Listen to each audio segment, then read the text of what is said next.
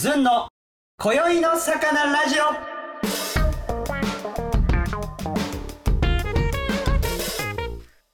さあ、えー始まりました、えー本日のずんの声の魚ラジオでございますけれども、えーゲストがあむつみさんに来ていただきましたよろしくお願いしよますろしくお願いします。お願いします。はい、ということで、えちょっとね、むつみさんが、あの、まあ、どんなことされてるかっていうのが。ずんの部屋ではね、多分ね、初めてになるんですけれども。はい。まあ OL は OL って書いてるんですけど、幅広いんでね。ちょっとこう、ざっくり、まあ。今いろいろああるあったと思うんで、うん、そうですね。どんなことしてたとかでもいいんですけど、ははいい、あれば。どういう関係の職業みたいなね。そうですね。はいえっと IT 関係の、IT、はいはいはいはい、はい。えっと特にデジタル広告のお仕事をしてました。そうデジタル広告のまあはい中で働かれてた人で、でこのコールバックっていうねはい。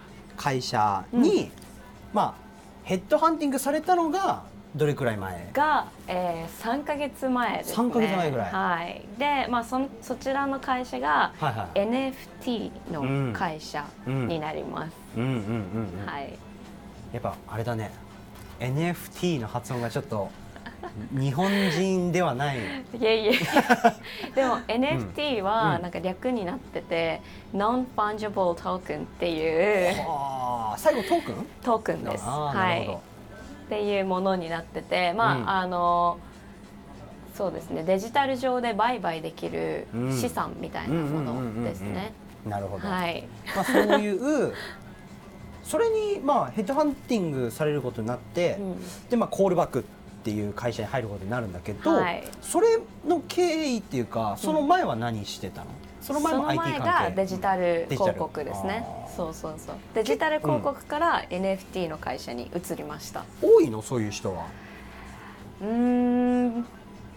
多分アメリカだと増えてるはずです。あのそのデジタル広告って言われたのが、いわゆる Web2 って言われてて、はいはいはあの今年は Web3 元年って言われていて、うんうんうんまあ、日本でもブロックチェーンとか、うんうん。NFT とか、まあ、そういうあの分野に多く注目が集まった、いうん。えっと年になってて、うん。よく聞く、そう、うん。でまあそれが、まあ、結構アメリカからそういう流れが来てて、うん。日本でも多分 Web2 から Web3 にこう人の流れっていうのは着実にあった年だとは思いうます。ん。そうアメリカなんだ。でも全世界でやっぱこうデジタル系強い人はうん。そういうふうに流れてるってことまあ、なんだね、全世界で結構あの注目が集まってる技術ではありますね。はあ。そうそう。でもあの断然なんか Web2 にまだ関わってる人の方が多いです。うん。ん。でもそういう人たちはもともとやっぱ仮想通貨とかにも詳しいもんなの、うーん詳しい人とそうじゃない人がだ。いて、そもそも詳しいって言っても、うん。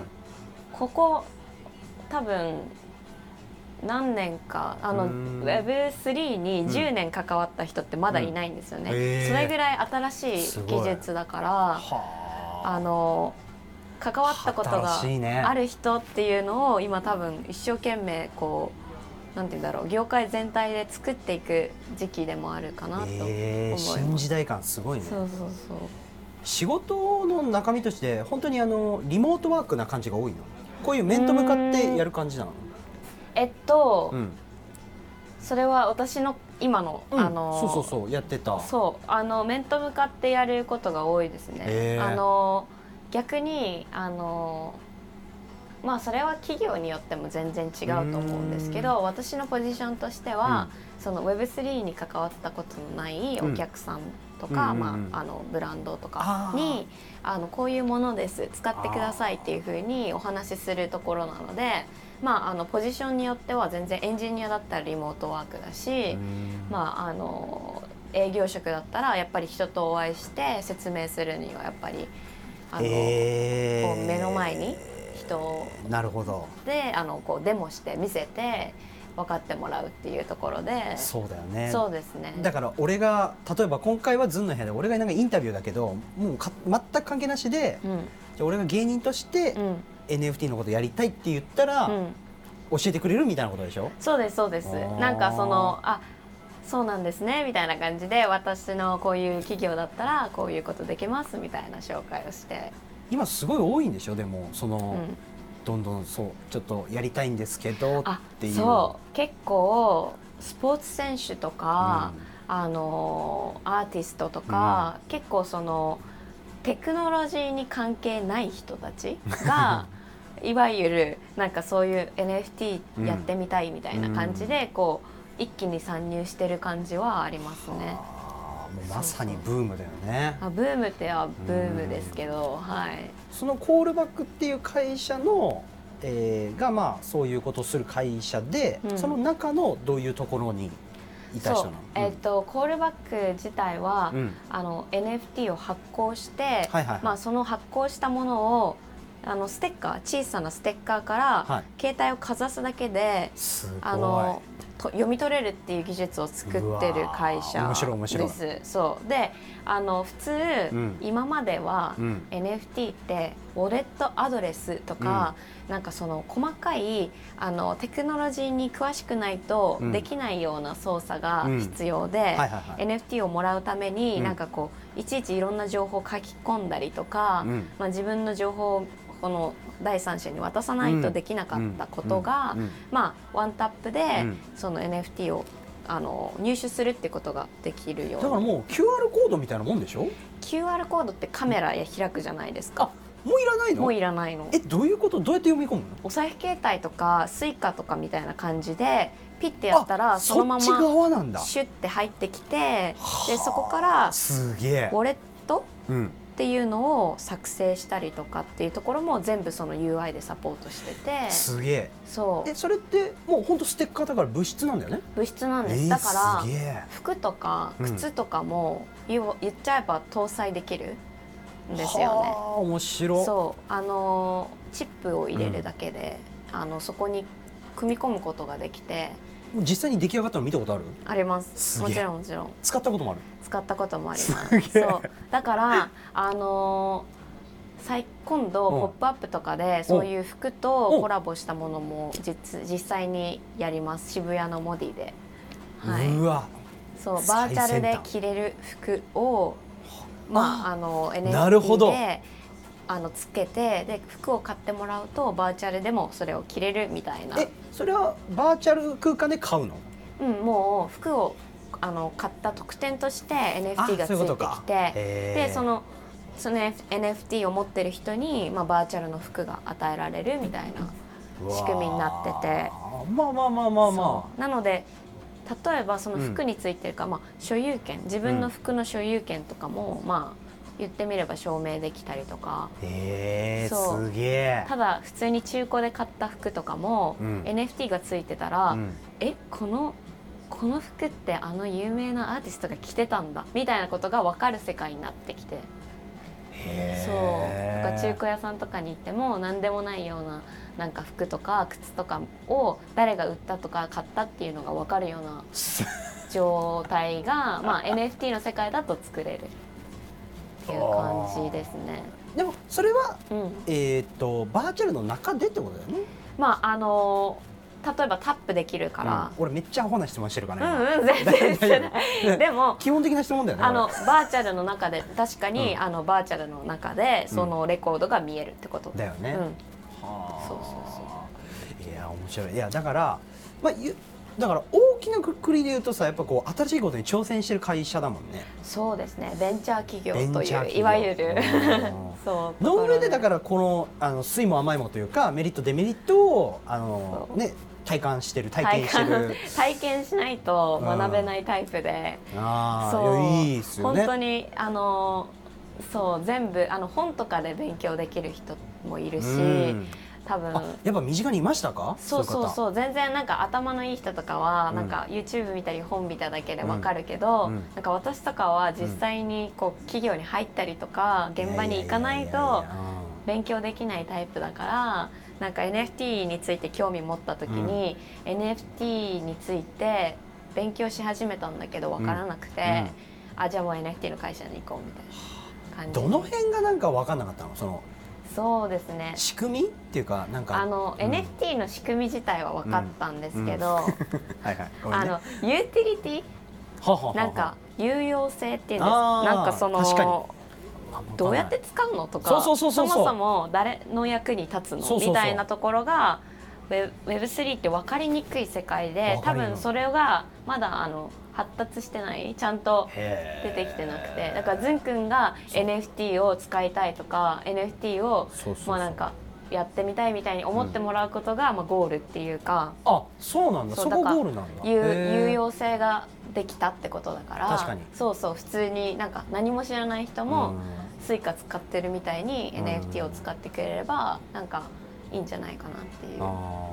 そういうなんか使い道ができればいいんじゃないかなっていうだから今なんかこうどんどんどんどん身近になってくるわけだね。ゲームが一番多いわけでしょ、うんうんゲーム以外にもあるの？俺らが入り道として、NFT の、うん。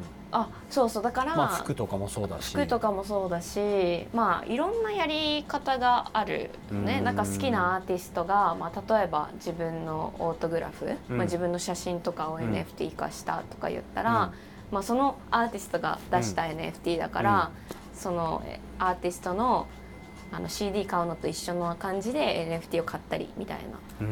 そうそうそうそう。すごいな。でそのアーティストがこの年に出したものっていうのが、うん。なんかすごい価値がついたりすると何億円とかで、うん。まあ、売り買いされたりとかするっていうこと。が絵画とかもよく例えられるんだけど、うん。あの絵画って価値が後ほどつくじゃない、NFT もあの生まれた時は、うん。あのただ記録が残ってるだけなんだけど、うん。デジタル上の記録が価値を持つ世界っていうのが、めちゃくちゃわかりやすい。そう出てくるっていう感じ実際にでもこうまあね営業とかっていうか人に教えるってなるとこういう言い方するわけでしょ？本当に、うん。あのままあ私のクライアントさんとかは、本当に全然私より NFT について理解してる人とかもぜいっぱいいるから、だからそんなここまで詳しく説明しな優しくても くしてくれました。すいません。ですけどはいはいはい。あの自分もなんかあのやっぱりねそれこそ両親に、あの話す時とわかけわかんないと思うよ。自分の周りの人はむしろ知らない人のが多いから、うん。全くわかんない。そう。だからあの自分の周りの人に説明する時はこういうふうに説明して、いやでもねあの新しいものを多分むっちゃんうん。むっちゃんってむっちゃんって呼んじゃったけど、あむっちゃんむっちゃんが呼びやすいからむっちゃんで呼ぶけど、はい。あの結構好きでしょ？いろんな。そものを。飽き性あでもだから好奇心が半端ないからめちゃくちゃいいと思うんだけどそうその上でだからなんかその今からちょっとだから言うとだからコールバックが今一回終わっちゃったってことでしょ？そうなんです。まあちょっとまだ決まってないんで、うん。あれなんですけど、あのやっぱり今の業界的に、うん。あの景気が悪くなってるのを、なんかベアマーケットっていうんですけど、きベアマーケットとあのクリプトカレンシー、あのブロックチェーンの通貨うん。が下がるのと同じ感じで下がっちゃってて、あのどのあのスタートアップも、はい。今 Web3 のスタートアップって結構苦しんでる状況であの参入してる人は増えてるんだけど、価格とか価値とかが下がっちゃってるみたいなこうアンバランスな状態で、まあ、結構カオスな感じなんだけど、うん。まあ、私たちの会社も、うん。もちろん Web3 の会社だから、そういう波にあの飲まれてるっていう、状態です。うん。そう。全然強い会社とか全然あのはい。影響受けないかもしれないけど、あ。の政府とかも今一生懸命そういう整備を整えてて、うんどういうふうにあの仮想通貨に課税するとかっうん。ていうのとかも今一生懸命整備してるところだから、うん。そうそうそうじゃあちょっとそこはもう今後の本当身を任せるしかない状況である。もう本当にゴッツハンドです。はい。いやーそうなんだね。そでもその上でやっぱりこう短い期間だけどもやっぱ飛び込んで面白いっていうのはあった、うん。手応えとして白かはった。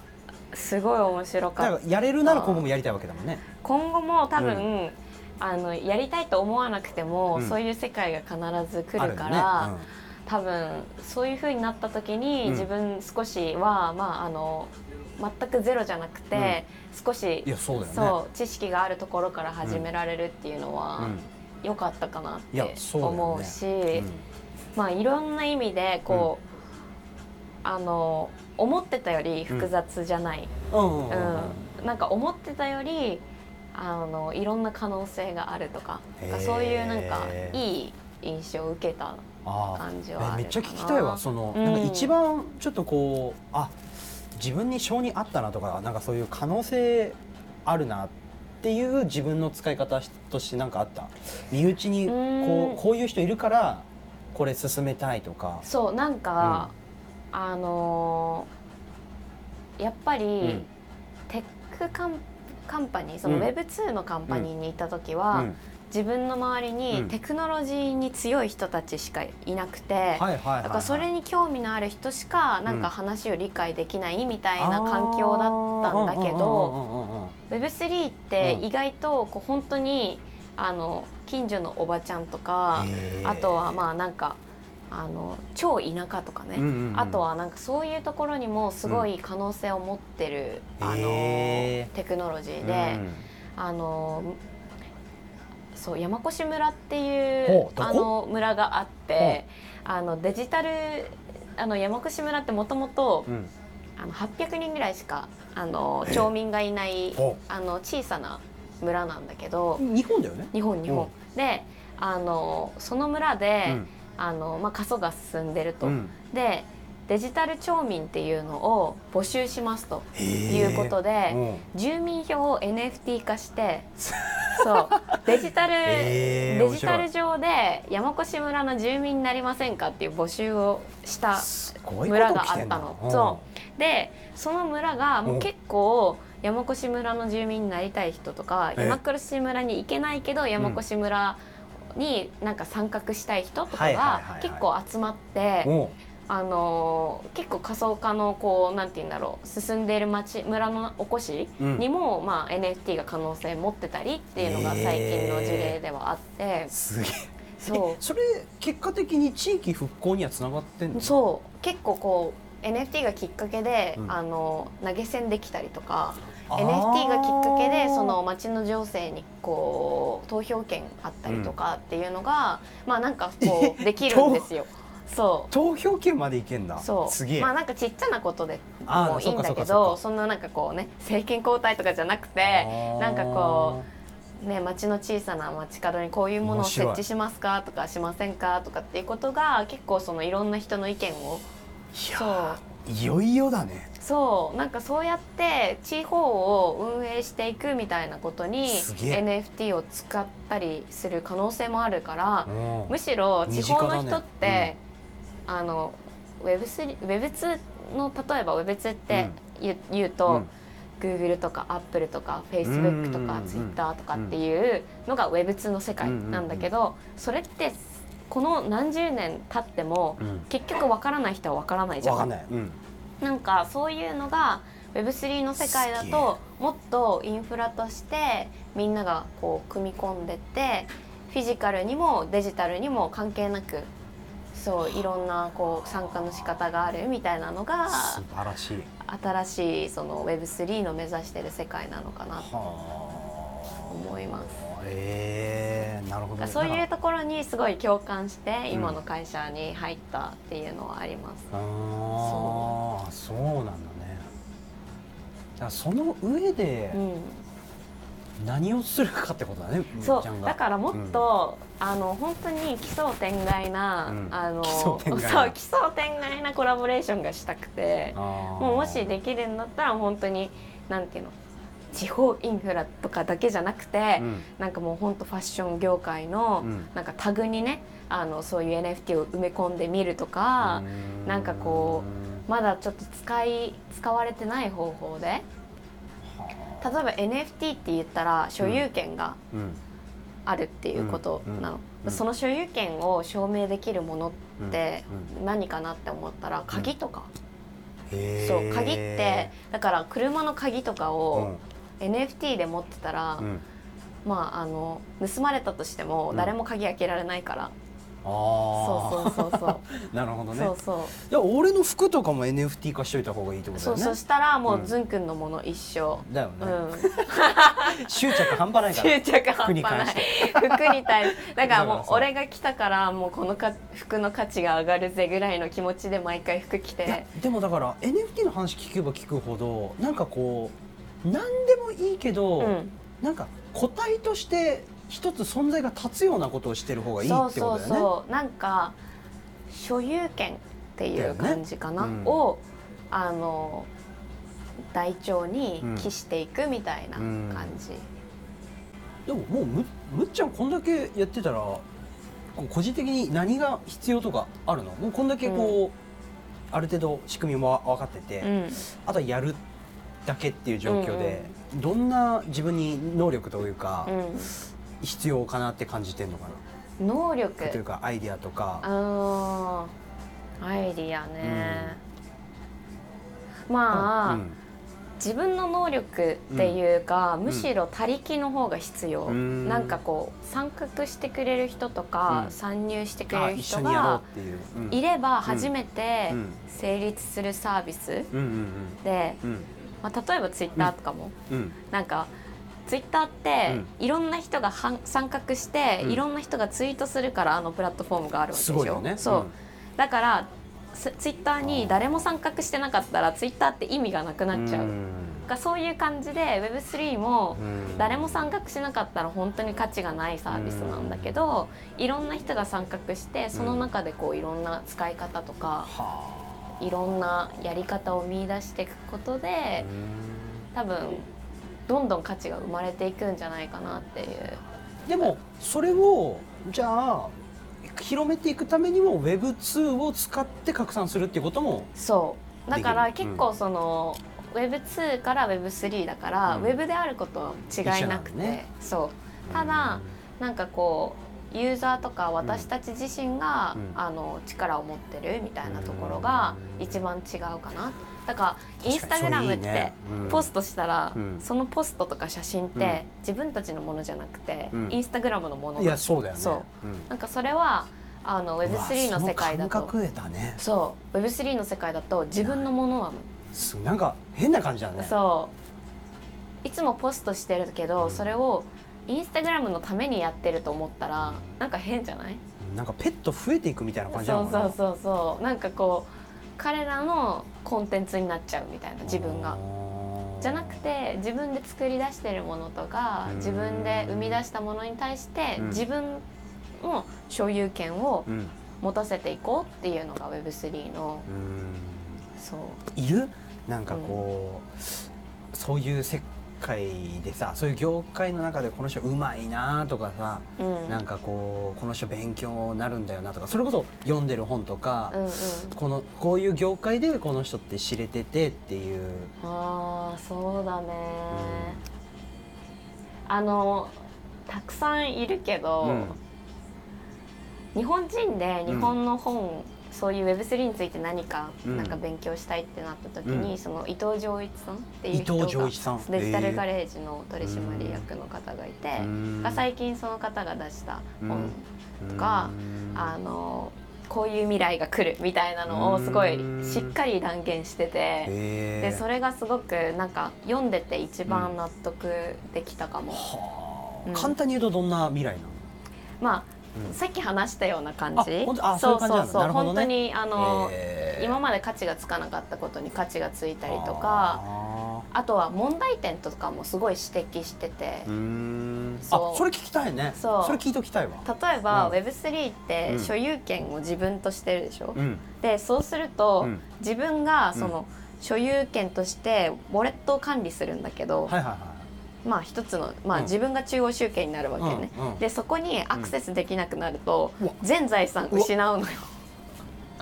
いスイッチセルフゴックスっていうの、セルフゴックス、うん。まあ自分で缶桶に入るみたいな。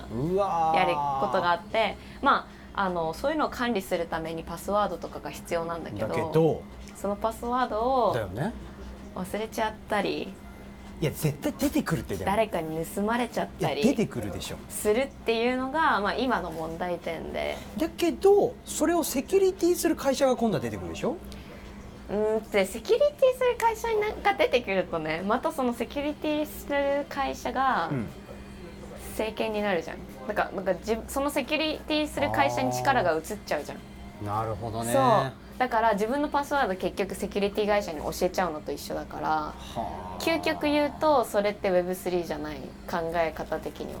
はあ。だから教えちゃいけないの。本当に誰にも教えちゃいけないんです。そう、え。ーだから Web3 の、まあ、ウォレットとかパスワードを作ったらあのね面白いのが、うん。あの火事とかあるでしょ？あ火事とかあったらさ、ノートに書いたら燃えちゃうじゃん。燃えちゃう。だから結構アメリカとかだと、うん。鉄とか石とかに刻む人がいるんだって。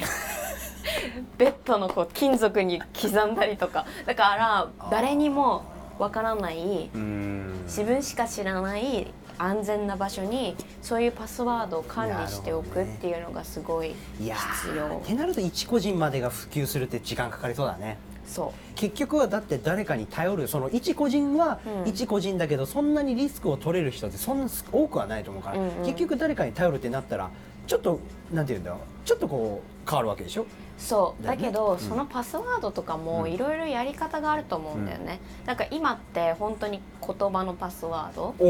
以外に暗号みたいな感じなんだけどまああのパッてやられちゃえば終わりだけど顔認証とかあるじゃない、あーなるほどね。そう。だから顔認証と自分の声とかね、うんうんああそ面白い。生態う。そうとかおー面白い。2つ組み合わせればうん。開くとかっていう鍵にすれば、うん。なんかそういう問題はなくなるんじゃないかなとか。はあなまああとはなんかこうそう。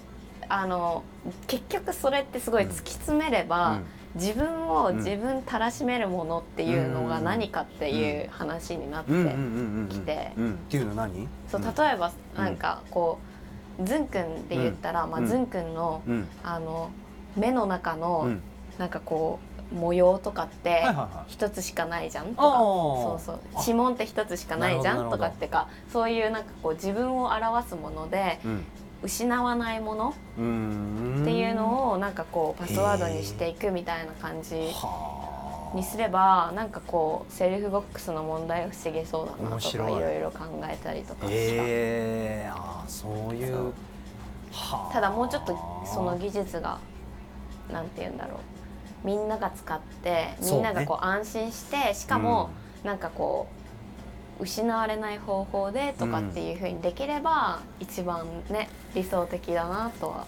そうだね。まあでもそういうのもなんかか徐々にできていくもんなんだろうけどね、はあやっぱなんかこう NFT って最近聞くようになったのも、うん。あれやっぱりこうウクライナとかに支援もできるとか、はいはいはい。さっきの地方の過疎化の、ね、うん。支援できるっていう、世界絡んでるとやっぱこんだけ大きくなってくるんだね市場が。そうですねうーんいや面白い面白い。でもやっぱりうんどんなサービスも公共性があるものうんうんがやっぱ最後は生き残ると思っててそうね。やっぱりあの NFT もどれだけ公共性があるものにできるかっていうのがすごい、今すごいいい段階じゃない？なんか盛り上がってる段階じゃない？まあ、結構日本だとねあのうん盛り上がってたりはするけど、アメリカだとなんかこう詐欺とか、なんか、はそうやっぱあやっぱそうなるか。のネガティブなニュースもたくさんあるの。そうもうすでにね。うん。だからそういうネガティブなニュースをたくさん出てきてる段段階で、それをなんかこう公共性のあるものに使おうってはならないじゃん、うん。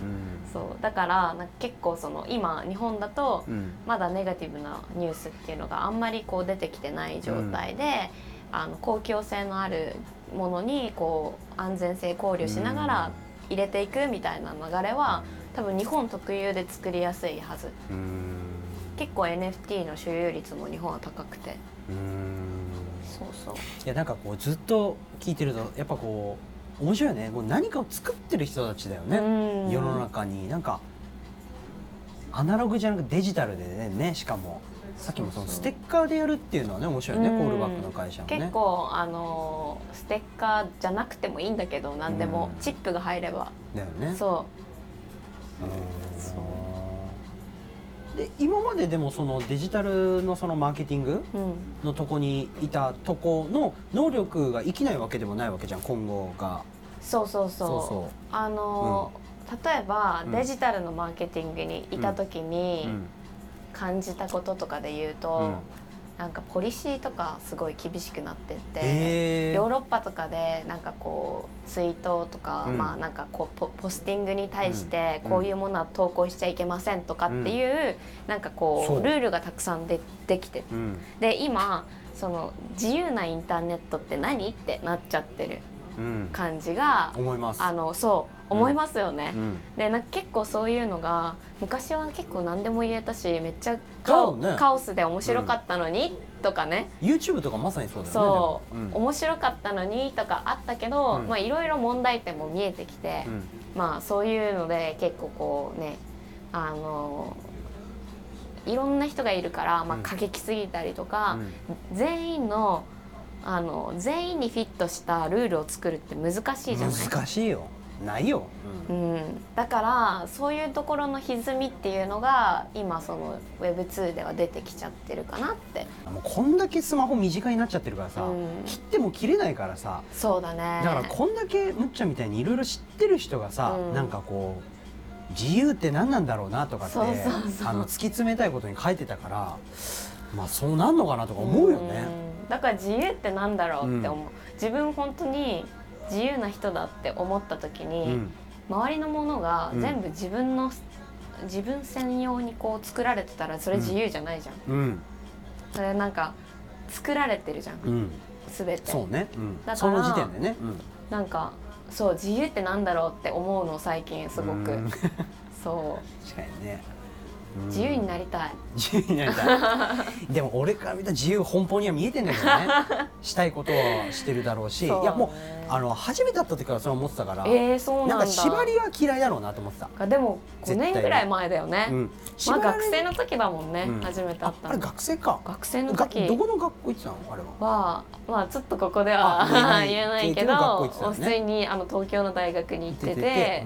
そうそうそう。いやだからなんか普通に本当に縛られるの嫌いな人だろうなっていう。うんうん縛うんなんかこうあなたはこういうことしてくださいとかこう自分でやりたい人だろうなって思ってた。うんうんそうそう。そう、確かにあの結構そのラドラウンジに出会ったのもうんすごい自由だから、うん。なんか。確かにここ自由か。私ね。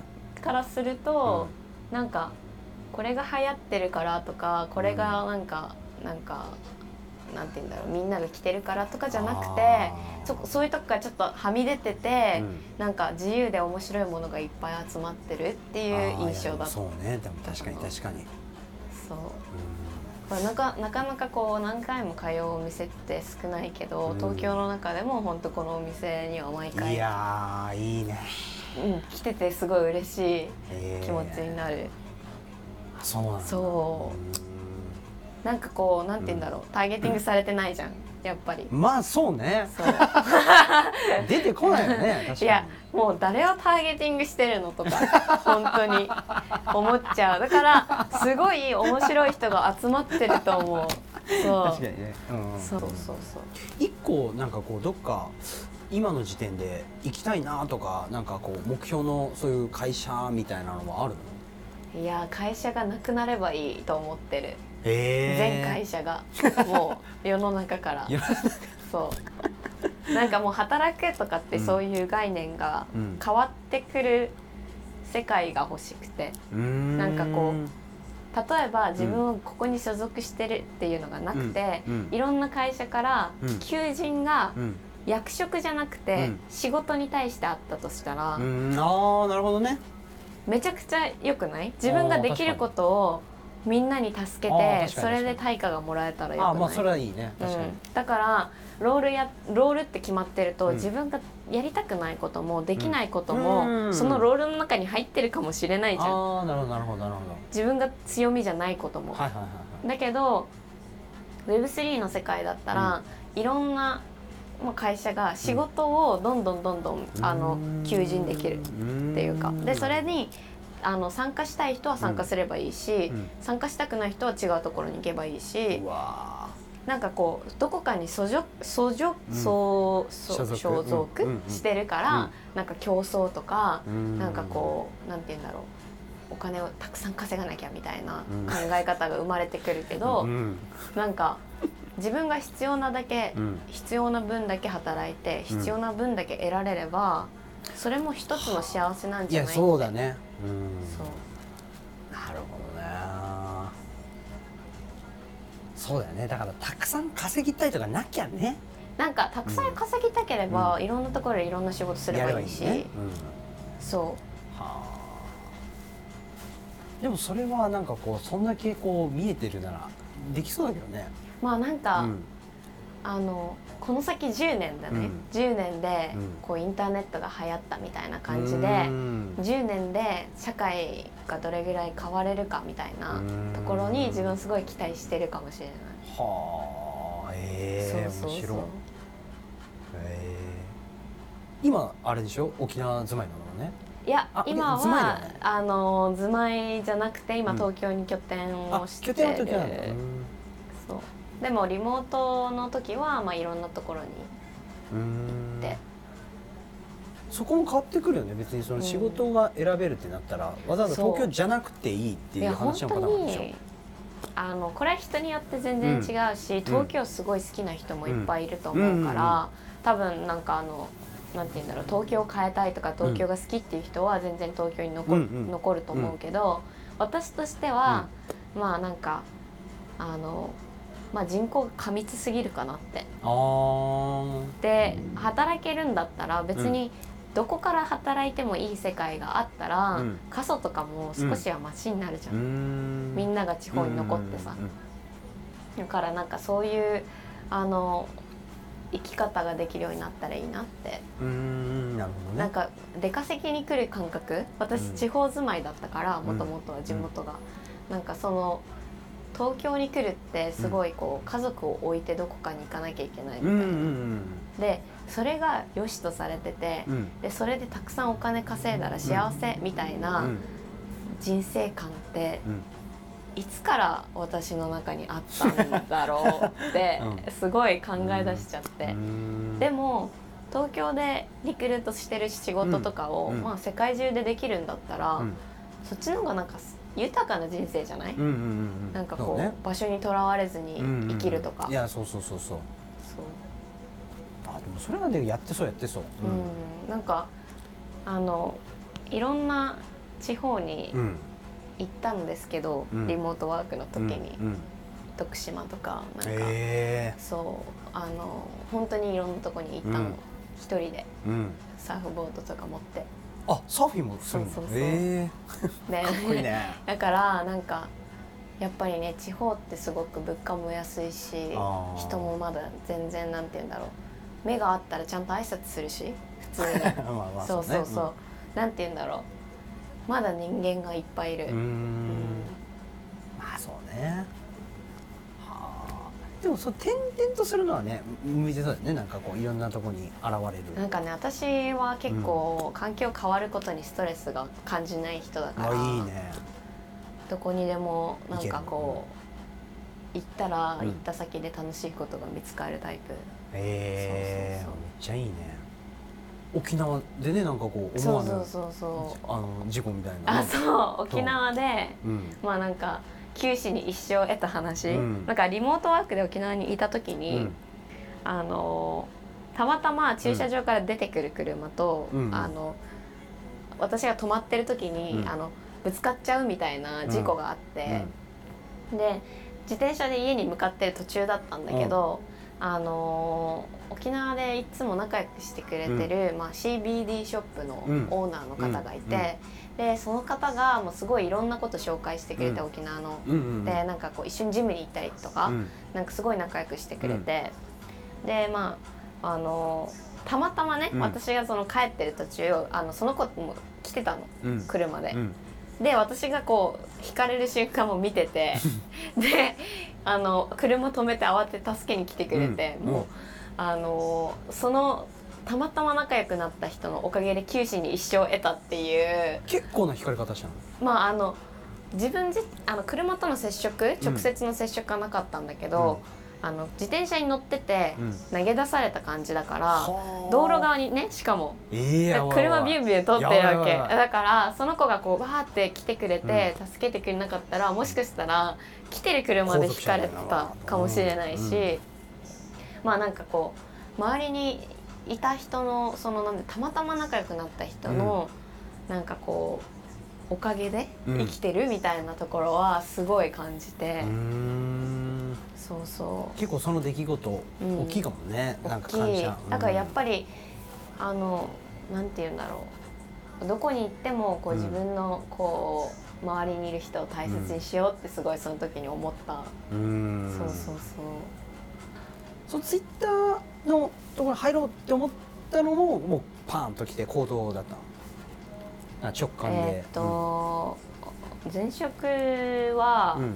あのたまたまね、うん。なんかそういう人材を募集してる期間で、うん。なんかあの LinkedIn っていうアプリで、うん。うん。このイベントに来てみませんか、うん。みたいなので、あのあぜひ行ってみたいですって言って、まあ、会社のうん。あのなんて言うんだろう女性のキャリアを応援するイベントうん。に参加して、で、まあ、その時こう女性のリーダーの,、うん。あのツイッターの本社の方が来てて、うんうんうんですごいなんかこう生き生きして話をしてたうんから、うん。なんかあのすごい興味があったでそこからなんかあの、まあ、面接受けることになってうん。入ったんだけど、ん。そうそう。だからそれも結構こう出会いとかつながりみたいなところから、本当にそねね。そうそう。で自分がなんかこう、うん。そのなんて言うんだろう。そのサービス自体にっていうよりかは、うん。その意思その理念とか、うん。なんか意思とか世界観とかに憧れてこう入っていくタイプが多いかな。コールバックもそうだったの？コールバックもそうそうそう、Web3 とかなんかこう、うなんて言うんだろうみんなに文句を広げるみたいな、ん。あの活動だから、うん。NFT をみんなに使ってもらうみたいな、なるほどね。だからそのなんて言うんだろうな。NFT を知ってる人だけがこう楽しめるサービスじゃなくて、うん。誰にでも使ってもらえるみたいなところを推してたところがすごい自分ではなんかえー。賛同できたかな。ああいうのなんかやったことあるあのほら16 16ミリオンなんか16マスターなんか自分の性格診断みたいなさあやったことある。あの無料であるあるあるれなんだった？なんだっけな。なんかなんかなんかにいそうだね、冒険家だったと思う。あ冒険家多分。えー、なんかでもねあれ受けけるたんびに違う？あわかるわかる結構なんかなんか自分が変わってるんだなみたいなうんすごい感じる。そうまあ俺の場合とかよくわかんない言葉とかあったからねイニシアチブとか、あーあったあった。なんていう言葉なんだ意先駆者味がわかんない先駆者。先駆者ねそうそう。あそれとか適当になんかポイポイってうんうんうん。そう。確かにねだえでもすごいそういうのをやってるんだね。一回だから一時期このラジオとかやるってなってそのラジオ前に受けてもらうとかで、ああ面あ受け白いね。ラジオ終わった後とかななんか受けてもらって、なんかそれ使って活用してみたいな、あれすごいなんかあの、企業の自己分う析ん。にすごい役立たれてるようね。ん、みたいね、うん。でもあんぐらいこう細かく分析されてるんで確かにいいと思うけどね、でもああいうのをやられると嘘つきたくなる人なんだよね。ねでもさどうなんだろうね。なんか嘘つちょいちょっとだけねなんかこう、うん。これに。でもさなんか心理テストとかってさ、大体うなずけること書いてない。大体うなずける。全うん書いてる。あれもなんか星座占答えが用意されてそうだよね。そう。まく誘導、う、うん、されてこそういう人たちがこれ選ぶだろうからこう。私もすごいそう言われると、いや逆のことも言いたくなるっていう あの癖あり人間だから、うん。なんか。だからカオスになるよね関西になるそうそうそう本当か何か分かんうないね、ん分かんないよねだからそのいいつもそうかもしれないね、うんめっちゃこう多分これを食べた方がいい。自分も食べたい。そのお店も勧めてる、うん。絶対これだけど変なの頼むとか言う人なの。なんでか分かんないけどもうそういう性格なのよ。いやでも、なんかねそういうキャラクターいたよね。キャラクターがいる徐々に。ジョジョ？あジョジョ好きだね。最近ジョジョあの新しいシリーズ ネットフリックスに出たの知ってる？あ分かんない。俺ジョジョ見たことないめちゃくちゃ面白いからね絶対えあのね、うん。ゼン君とかねジョジョのキャラクターみたいなんだよ本当に。あ言われなんかファッションとかもそうなんだからなんかスタンド使いうん使いそうな感じがする、そう。今回あの NFT のねあの上手にあのジョジョでね例えて話してくれてたのアンケートで。でも俺ジョジョジョジョ知識ねーと思いながらそのためにジョジョ見ようかなと思ったけど。見て。うん。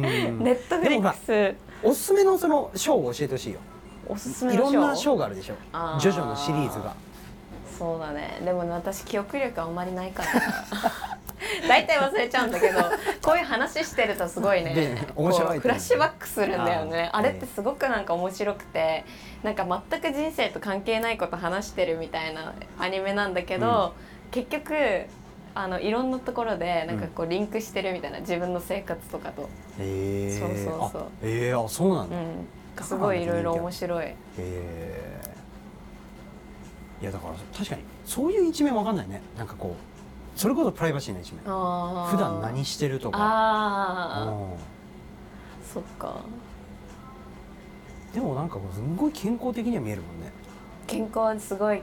あのね体のバランスとかすごい気を使ってる、はあ。ねなんかこうし何ねって。いやいやスナップの写真とか見てたらね。あうん。なんか普通のことしててあんなスタイルは保てなさそうなのね。あいやヨガヨガとかホットヨガとか？じゃないんだ。うんピラティス、ピラティうス、ん、呼吸法だっけ？いやピラティスうん。はなんか、あのピラティスさんっていうアメリカ人が、うん。あのリハビリのために作った台で、ええそれを台の上に寝っ転がって、うん。こう左右とか前後とか、なんかこう体のバランスを整える動きをして自分で整体していくみたいな感じ、ええ。そうそうそう。はあ。なんかだからちょっと姿勢が悪くなるような時間ってなさそうだよね。姿勢結構ね悪くなる時間。まあ徐々見てる時とか 姿勢悪いけど。やっぱこういう感じ？いや多分寝っ転がってこんな感じで見てるかも。あこれ？そうそうそう想像できないね。全然なんかあの家だともううん。ほんとダラダラしてるけど、うん。そう。うでもあの歩く時とかうん電車に立ってる時とかめっちゃすごい気気使っちゃうの。自分のなんかこう姿勢とかまっすぐに座れてるか。いっつもこういうイメージあるよ。そうそうそういうイメージまっすぐに座れてて、うん。ちゃんとこう頭がこう、うん。吊り下がってる感じっていうの？へえ上からこう自分が頭が吊り下がってするげ感じ。で歩くとすごい自分の軸が安定する。でもそれイギリスも言ってたもんな。マジ、うん言ってたもん言ってたもん。えーそっかそっか。もう。だからそしたらこうなるってことだよね。そしたら自然とこう首裏が立つじゃない、こうでお腹がこう引っ込むじゃない、うん、うん、そうするとすごい体のバランスがなんかまっすぐな状態で立てるんだよね。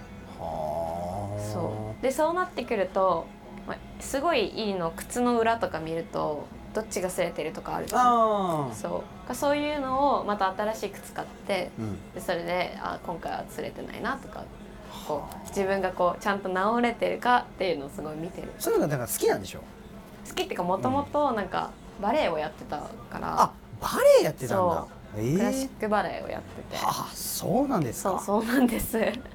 そう。だからなんか自分が歪んでるとかこうちち地平が歪んでるとかすごい気になる。なんかこのレストランとか食べててもえなんでこの地面すごい歪んでるんだろうとかすごい気になる。へえ心地よくないんだ歪んでて。椅子とかさ、うん。こうこうなってたりするでしょたまに公園のベンチとか、うん。ああいうとこ座りたくないもん。あ骨盤ずれそうって思う。マジで。うわえー、あそうなんだそう。ええ結構気にするそういうの、まあ、確かにねなんかこうお茶とか転がっていくから嫌だなとかあるけど。いやお茶とかもう骨盤が本当に ずれちゃってそんなの座ると。はあすげえ、まあそんな簡単にはずれないと思うけど自分的に嫌なのねなんかすごい。へえ。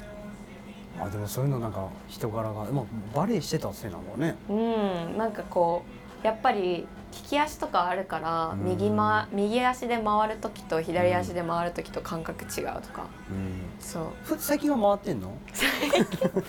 いやでも本当に、うん。あの冗談抜きで、自分の軸を確かめるときに一回ターンしたりする、家とかで。一回へターンとかして、あ軸ずれてんなみたいな。あもう整体行かなきゃみたいな。あピラティス行かなきゃみたいな自分をこう恐怖に陥れる瞬間はある。えはあ。まあずれてたところでみたいな感じはするんだけどね。まあいろんな人がもうほとんどの人うん。100%ずれてるでしょ。ずれてる。だってで人間そもそも左右対称じゃないから、うん。ずれて当たり前なんだけど、その左右対称じゃない体の中をどうやって一番いいバランスで生きていくかみたいなところがすごいなんていうの？いやいやわかるよ。そう。すごいわかるよ。そんな感じ。そう。でも調子はいいわけだよね。体のやっぱ整うというか。うん、なんかやっぱり左右をしっかりこう感じながら生きてると、うん。なんか調子がいいっていうかう、ん。なんか物事に敏感になるよね。へえその領域行きたい 物事敏感になりたいも。ん物事にすごい敏感になる。だから結構あんまりなんて言うんだろう。普通の人が気にしないこととかをうん。自分は気にしてるかな、えいやでもそうだよね。ベンチもそうだしレストランとかで椅子歪んでとか本当そうだと思うよ。この前エリキさんと喋ってたんだけうん。ど、世界中のものって右利き用に作られてるよねって、ああ確かに確かに。そう。うんなんか右利きの人がうん。なんかこう世界を回すみたいな、うん。勝手に作ってるよねみうたいな、ん。なんで左手で生活しちゃダメなんだと、うん。なんかフォークとかナイフとか、ねスイカとかね。スイカとか、なんかハサミとかあドアとか、うん。なんか全部右利きの人用に作られて確て左利きの人超なんかアウェーじゃないみたいな話になって、確かにと思って。